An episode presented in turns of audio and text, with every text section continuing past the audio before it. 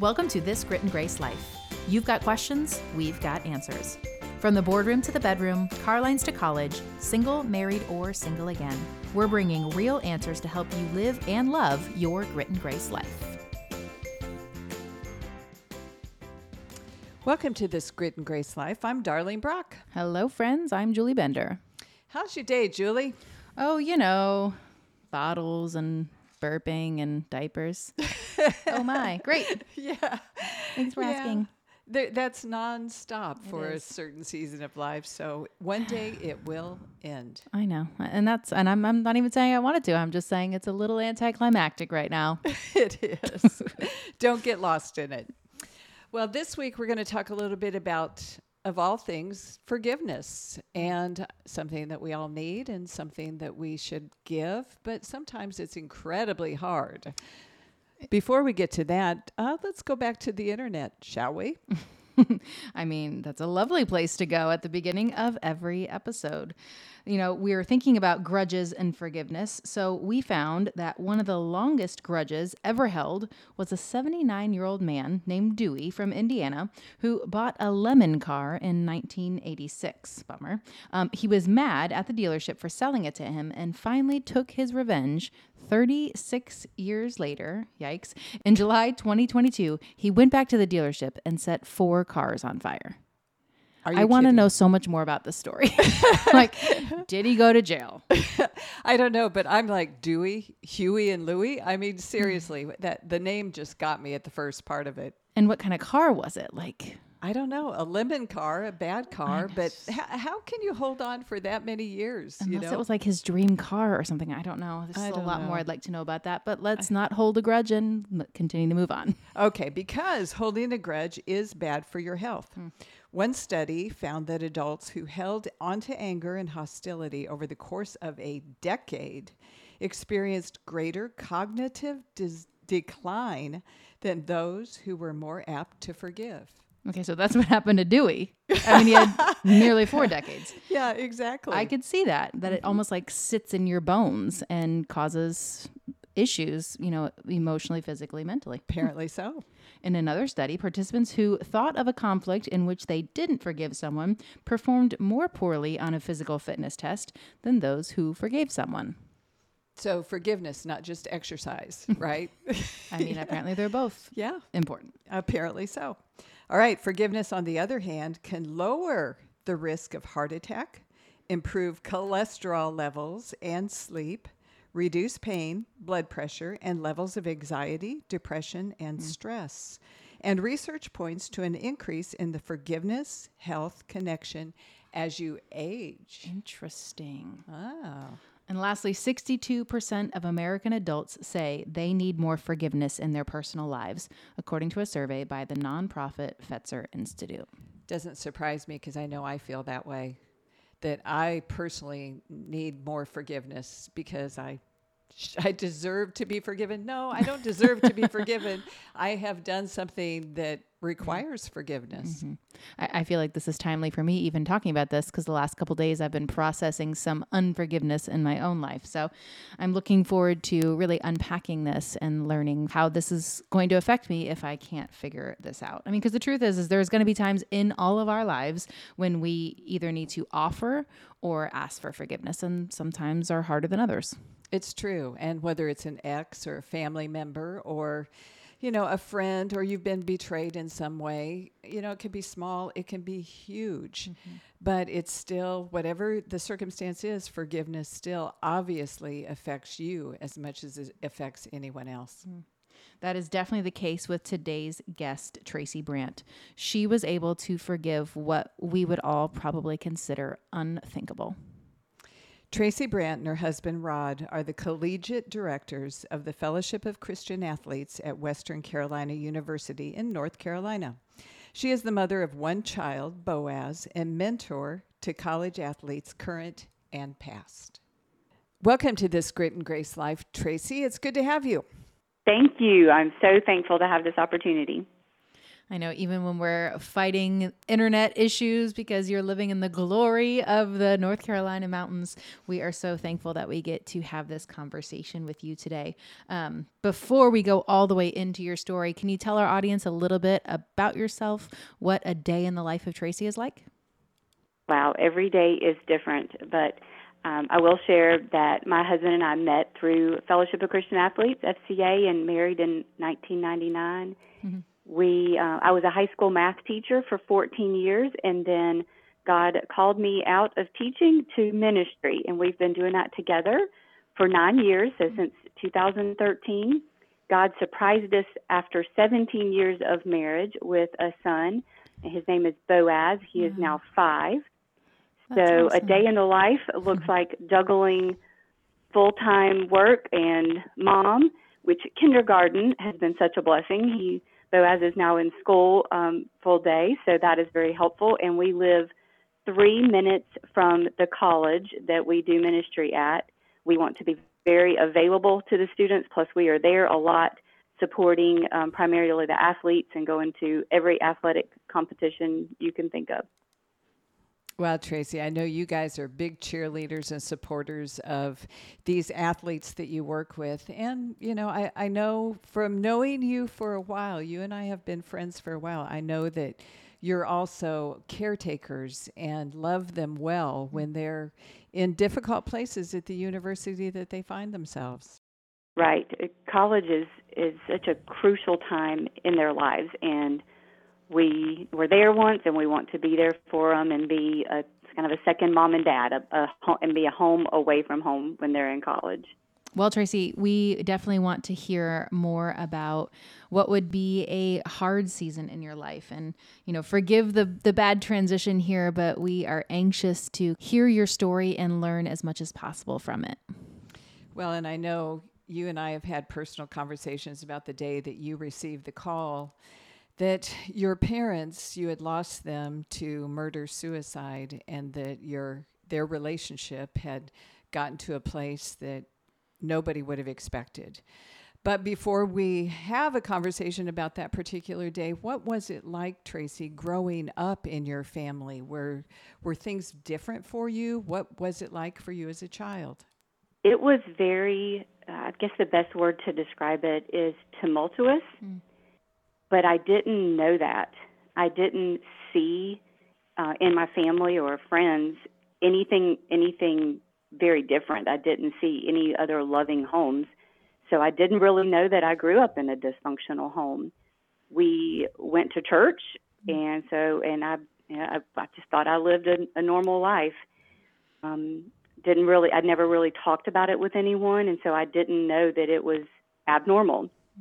So what brought all that on. My dad was married before my before he met my mom, and they had a daughter named Angie, and his first wife uh, cheated on him, had an affair, and so they divorced. And he spent the rest of his life trying to make up make that up to Angie. He felt bad that he couldn't hold the family together and he felt responsible and so his, he felt like his goal in life was to try to try to make that up mm. so he met my mom under some uh, unique circumstances uh, more jealousy than anything he proposed they got married and my dad wanted angie's life to be so great that when my mom tried to be a mom to angie and tell her things like to make her bed or was brushing her hair and hit a tangle and she said ow my mm-hmm. dad evidently this is all before me but my dad evidently swooped in and got mad at my mom and in the end said you know this isn't really your mom and so my my mom couldn't be a mom to angie so she felt very lonely in the relationship and and snuck and uh came off of her birth control and had me mm-hmm. and so from from the beginning it was more like my angie was my dad's i was my mom's child and my my mom's goal was to com- to compete, and I was going to turn out better than Angie. So she she pushed me really hard, and we were very close, um, but maybe maybe maybe too close. I was really probably about her only friend. Mm. Um, so Angie only came to our house every other weekend, so she wasn't around a lot. Uh, whether she was when she wasn't around, it was just daily fighting, arguing every day, lot just lots of loud arguments, um, just no not healthy communication. Um, there were times where a parent would try to would would leave. There was a, a time where my mom was left with me. We went to some uh, like a safe house, um, but my dad called and they would get back together. So a lot of leaving and coming back together. Mm-hmm. I remember laying in bed at nights and watching my bedroom door, and if someone came by, went by with a suitcase, I would go chase them down to try mm-hmm. to stop them from leaving because no matter how bad it got, I I just didn't want my parents getting a divorce. Mm-hmm. So I grew up wanting to keep the peace and being a, a people pleaser and trying to do everything um, with excellence and really more perfectionism than just excellence. I, I wanted people to get along. I wanted harmony, and so um, I, I was trying to please everybody around me and, and try to have as much peace as possible. So basically, I, my mom, um, she she told me a lot, uh, probably more than a mom should tell a child, and so it made me, you know, mad at my dad quite often. And as my, for my dad, I knew him mostly as just a provider and a disciplinarian. Hmm. So, did your life change a lot, or did your relationship with your parents change a lot as you grew up? I know you strove for excellence in everything you did, so you you have been an overachiever mm-hmm. entire your entire life. But did that change when you grew older? the I'm I'm still strive for excellence. I've learned through the Lord how to strive for excellence instead of perfectionism, but uh, definitely still something that is just rooted in me, and, and I have to work with the Lord to try to handle that correctly. As for my relationship with my parents, um, my like I said, they they would split up and get back together quite often. And when I went to college, my mom told me before I left that she planned to leave my dad and she was waiting until I went to college mm-hmm. so that I didn't grow up in a split home. So, so at some point in time during my freshman year, she did leave my dad, and and it he he was devastated. She she packed her bags, and it seemed very permanent. Um, he he couldn't actually find her. He was trying to find her, and uh, and could not could not find where she was living. So I went home, and was and it was just he and I in the house and it, I think that was the first time. And I told him he was suicidal. He was calling people to make arrangements for what to do to take care of me, and um, he he it was it was very it, he was making it very clear that this was his plan, and he was done, and that he was calling my aunt and uncle trying to set things up for me once I graduated from college. Hmm. The end of that weekend, I, I talked with him and I said, I'm going to stay home this semester I'm not going to go back to college. I'm going to stay home and be with you and help you through this. And I didn't realize how much that would mean to him. Evidently, loyal. We never really had deep conversations growing up, and evidently, that loyalty meant so much to him. And he said, I never knew you, you were loyal to me too. I just thought you were loyal to your mom. Mm. And I I didn't know that's where the heart of the issue of our distance was. I, w- I always wanted to be close to my dad. We just weren't. Mm. So when he saw that I loved and cared for him and was loyal to him, um, it just meant so much to him, and it did change our relationship. He did encourage me to go back to college. He did not commit suicide, and in the end, they actually did get back together. I'm curious, Tracy. I'm hearing, first of all, I just want to say I'm I feel um, sad for you that your childhood was so tumultuous. I think that's the perfect word to describe what you must have experienced. And so, first, I just want to probably echo what all of our listeners are thinking and feeling and just say thank you for sharing all of that. And um, we're sorry to hear that you had to experience those things. I'm curious when your parents got back together after, you know, that time of separation and that period that you stayed with your dad and kind of learned that that was important to him. How did you feel about them getting back together?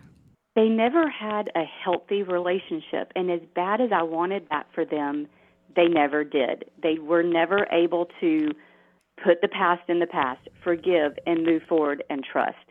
So to the day they died, there was always unforgiveness, bitterness, anger, and a lack of healthy communication that did not ever change. And even though they both seemed to want it, they didn't know how to get it. And I wanted that for them. And I, I really, at the time, I just did not think, even though I didn't want them divorced as a child, um, I, I just wanted I wanted them to have healthy lives and really a healthy relationship with God, and that just seemed very difficult with the way their relationship was. I have to admit, once they were finally apart again, there was a time later that they were apart again, and that was the last time that they were uh, separated and, and did not get back together after that. Once my mom was was finally away from my dad, and it had been, you know, some time, um, she did start going to church on her own and turned to God. And it was the first time in my life that I saw my mom have a genuine relationship with God rather than let's go to church because we live in the Bible Belt. And so we go to church on Sundays and put on a happy face and make everybody think everything's okay. Mm. And it was so nice to see my my mom get excited about going to church, excited about taking notes in her Bible, excited about getting a new Bible, mm-hmm. and and talking with me about God. Because before, if I brought up God, she would change the subject. So I did see some some healthy things um, as a result of their separation, unfortunately. But that was never my goal. That I really wanted them to have what they what they both desired and have that healthy marriage that God wanted them to have.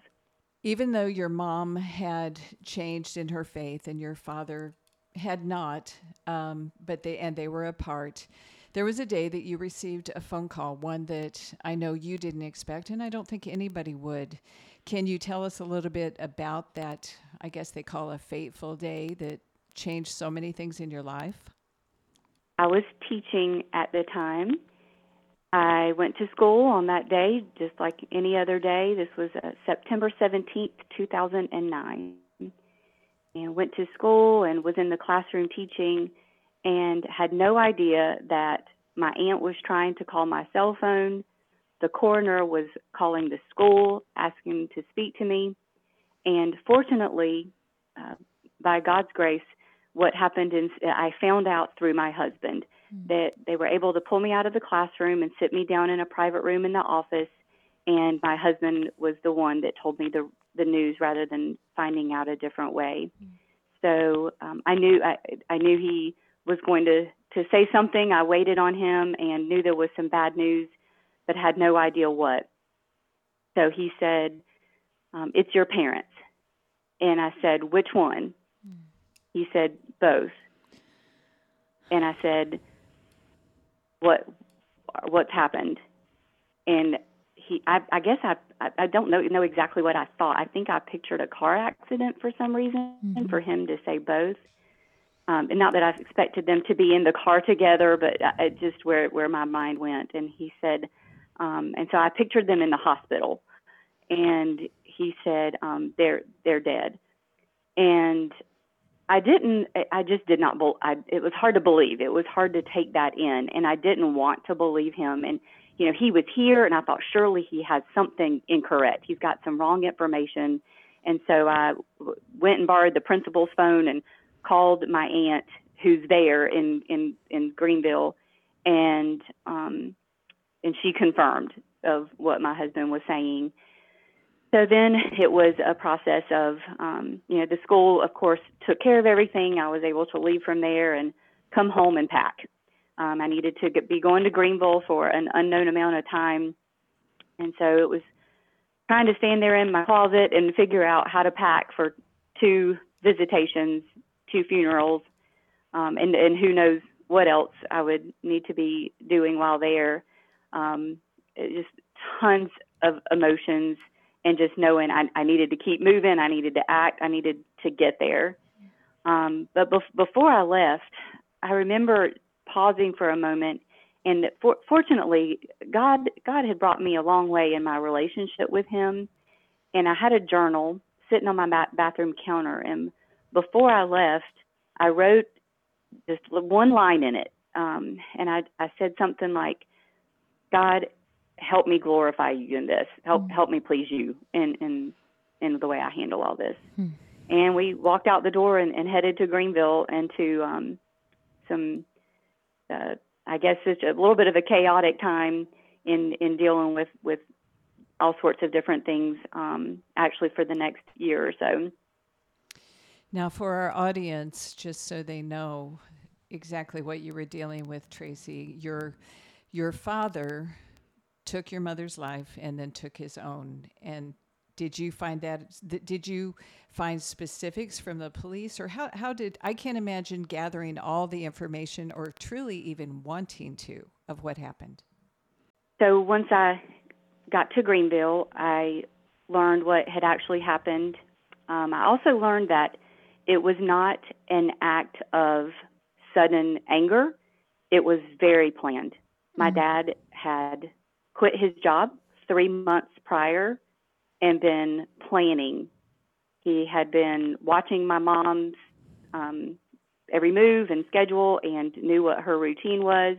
He had written all sorts of letters to all sorts of different people. He laid out his grave clothes um, he, he he it was very it was very much planned. Hmm. Um, what he ended up doing is um, when he she came out the door to go to work that morning, he was hiding behind a shed and um, came out from behind the shed and, and shot her three times in uh, primarily in the, the neck and head, and then um, he called the police and reported it. And then he drove across the street because he uh, and, and shot himself. He didn't want to live, and so um, I, I he want he drove across the street to make sure they couldn't get there and revive him. So he um, wanted to make sure that they both that they both were gone.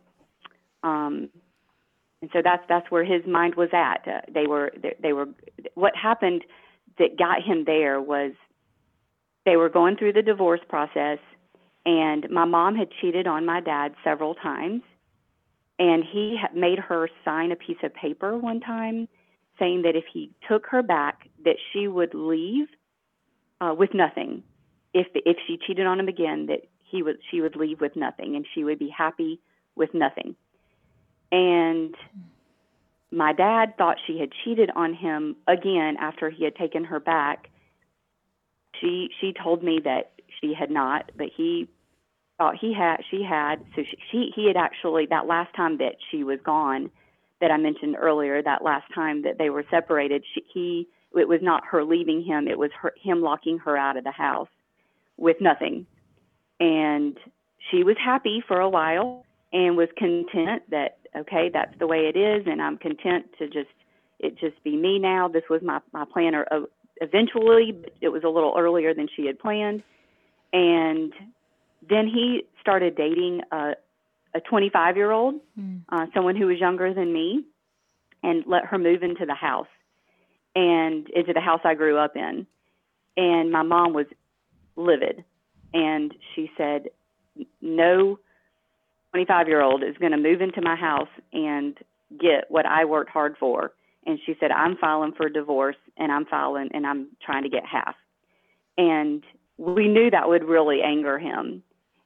And we didn't really know what he would do, but we knew it would make him very angry. And we didn't know if that would make him retaliate to my mom.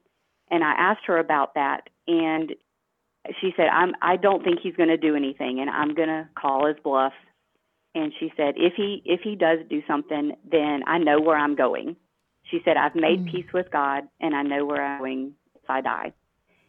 So he, he was not he was not bluffing. He um any any threats that he gave her evidently were not were not just empty threats. He had everything planned out and um he actually even called me a few days before and said, Tracy, I'm sorry and it was a few days before their final divorce hearing. And I said, "For what, Dad?" And he said, "For the for the divorce." And I said, "Daddy, you've done everything that you could. Um, I, I appreciate that, but you you've you've tried and you've tried to work things out, and um, it, it's okay." And he said, "Well, I'm just sorry." I didn't know he what he was actually apologizing for. I, I can only imagine that, you know, learning of all of this and probably processing back through, you know, f- previous interactions and things that had happened, there must have been countless emotions that you experienced in the wake of all of this. Can you tell us a little bit about what you were feeling after their deaths?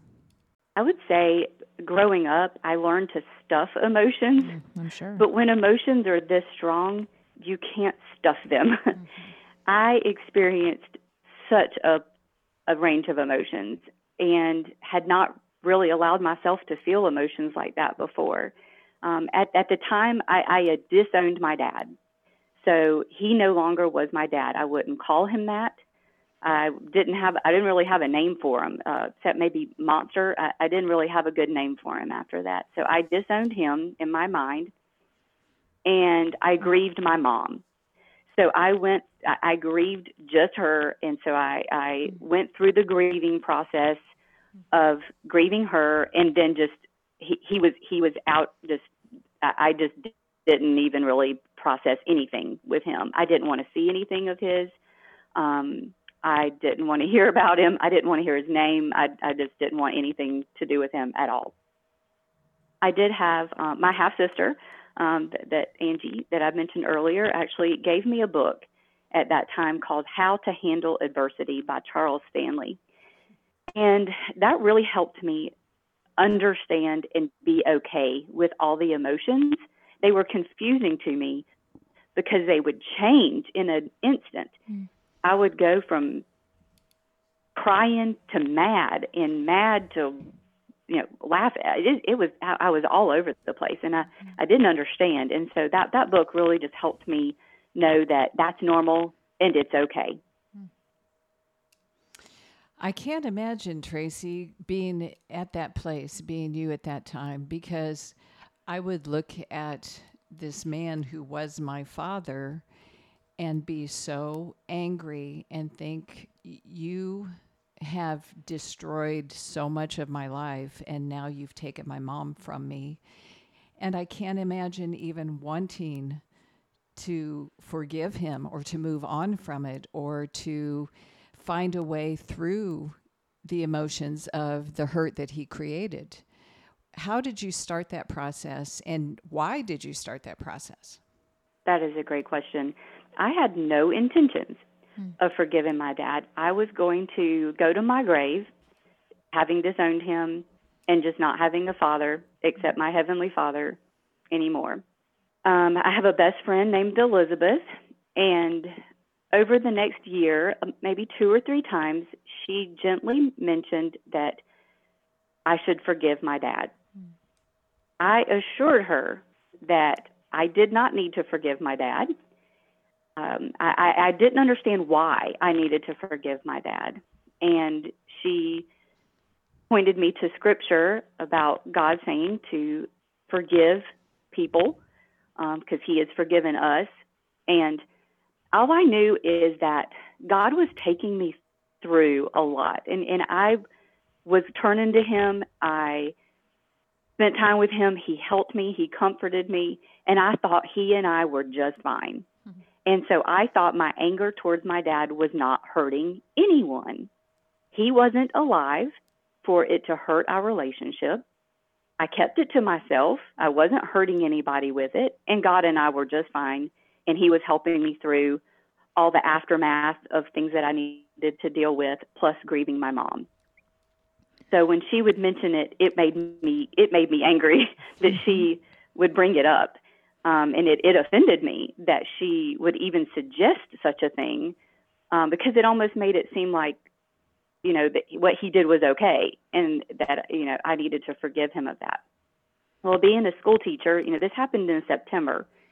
And um, that following summer, so not quite a year later, I was able to spend extra time with God since I was not working that summer and at home, and my short devotional times that I would usually spend with God before going to school were able to turn into longer times.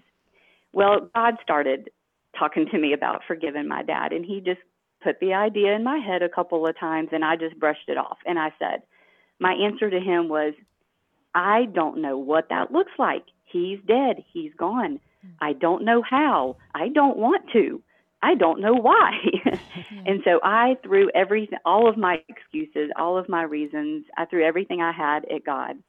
Well, one day that summer, that following summer, I was spending time with him, and he said, I want you to forgive your dad. You need to forgive your dad. So I said, but he doesn't deserve it. He's not here to ask for it. He's not even asking for my forgiveness. Why should I forgive someone who's not even asking for it? It it's what he did is not excusable. It is not okay. And he does not deserve my forgiveness. What he did is is just inexcusable and I don't know why you're how you're why or how you're asking me for to do that. And I said, I don't know what it looks like either. I don't know how to do that. I don't know how to go and, and forgive someone who isn't asking for it and is gone. So God very gently answered in my in my heart and said, "You're not going to forgive your dad because he deserves it. You're not going to forgive my dad because he's your dad because he's asked for it and um, that's not the reasons you're going to forgive him. You're you're going to forgive him out of your love for me, mm. out of your obedience to me. When he spoke that to me, all of a sudden, my want to changed. Mm.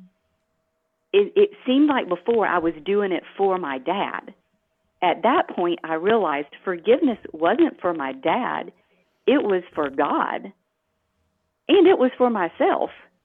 Hmm. I was the one that was going to benefit from it, but I was obeying God. So when He changed the want to and the understanding of the why, I got on board. Hmm. And so when He spoke that to me, I said, okay. So what I realized in that moment was is forgiveness is a choice. Hmm. It's a decision. It's not a feeling. I didn't feel like forgiving him. I decided to do it because of what God showed me and out of my love and obedience for him. And when I said, okay, something in my heart changed. Some walls broke down. And all of a sudden, I had a little bit of a want to it was amazing. And over the next, I don't know, several days, several weeks, that want to increased. Um, I went from not being able to think of one good thing about my dad mm. and not even knowing what to call him anymore to being able to say that he was my dad again and having a few fond memories. And my heart towards him changed in that moment. And over the next several days and years. And I, it was just amazing for me to see how God's truth is true and how it works and how God created us. He knows what's best for us. And even if we think we have really good reasons to think otherwise, He is the one that knows, and He knows what's best, and He understands that us forgiving people is what's best for us and our relationship with God. And he says there is he doesn't say there's any excuses. He says forgive everyone of everything. Um, and I'm really thankful that he that that I spent some time with him. He showed me that, and I I was able to start moving forward, and then going through the grieving process of my dad at mm-hmm. that point as you were sharing when your friend was coming to you and bringing this idea of forgiveness and you know your initial response to it i think we're all kind of listening and, and nodding along like yeah it makes sense that you would not have found a reason, you know, a logical reason to want to pursue forgiveness, especially with him being gone as well. And so I'm curious, um, I'm thinking back to you kind of having that moment with God right after you learned of, of what had happened and asking God to give you a way to glorify him. Have you had opportunities? since going through this to help someone else who maybe thought that they didn't need forgiveness or could not forgive someone in their own life circumstances. Talk to me about how you counsel someone now who certainly hasn't had the same scenario. I can't imagine anyone else walking through this specific type of journey, but what has it been like to walk with somebody who maybe is, um, you know, hard hearted toward considering forgiveness in their own lives? I am so thankful for that platform that God has given me and that I can talk to people about forgiveness. I've also learned it looks a little different when someone is gone mm. versus when someone is still alive. Mm. Also, if they're still alive and currently in your life on a daily basis or um, you know a, a mm-hmm. regular basis versus if it's something in the past and they're still alive. So there's different scenarios, and God's given me the opportunity to to forgive in different circumstances and um, show me that it looks maybe a little different in, in all of those, but the concept is the same. Even if a grudge is little, a small grudge, mm-hmm. it is still there. It is still something God wants us to let go of. So it doesn't matter if it's something that in the world's eyes is small or big. It hurts us and God doesn't want it to. And so he's he's given me the the ability to speak into someone's life, whether they're just mad at some someone for something from 10 years ago and they haven't really thought about it but they never let it go. Or if someone is in their life and you know it is on a on an ongoing basis still bringing hurt and pain into their life. And i'm i'm really glad to be there for people because it is such a deep issue. And um something that you know we we hold on to things thinking we have a right to hold on to things. You know it's funny how if god gave us the choice to walk through things on the front side i'm sure many of us would say no thank you. I don't want to go through that. And and so i i would tell god if he if he gave me the choice beforehand would you like to go through this? I, I would say no no thank you. I'm sure i can learn some of these things another way but i don't want to go through that. However on the other side of it um, even though I wouldn't have the maturity to say, yes, I'd like to walk through that. On the other side of it, I can honestly say that I wouldn't want my relationship with God to be anything other than what it is. He has brought me through things and carried me through things and taught me so much. And my relationship with Him is so sweet and intimate and personal and deep. Um, and I, I just, I know Him in a way that I wouldn't know Him otherwise um, but he he brings you know purpose through pain, and so I'm so thankful that he brought me through that, and now that I'm able to speak into other people's lives and help them if they're dealing with that as well with unforgiveness. Tracy, before we let you go, I want to ask one more question. And I hear this a lot and feel it a lot. What is the difference between forgiveness and to forget? You cannot forget what happened and yet you have to forgive. How, how do you balance those two? I don't know that I have a, a perfect explanation for that.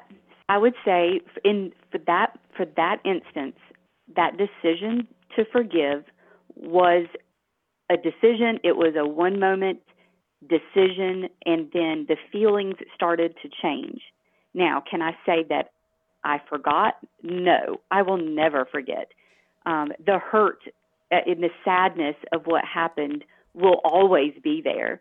So forgiveness doesn't mean it stopped hurting, and it doesn't mean that it's okay what happened, and it doesn't make it right all of a sudden. It means that you take that person off of your hook and put them on God's hook.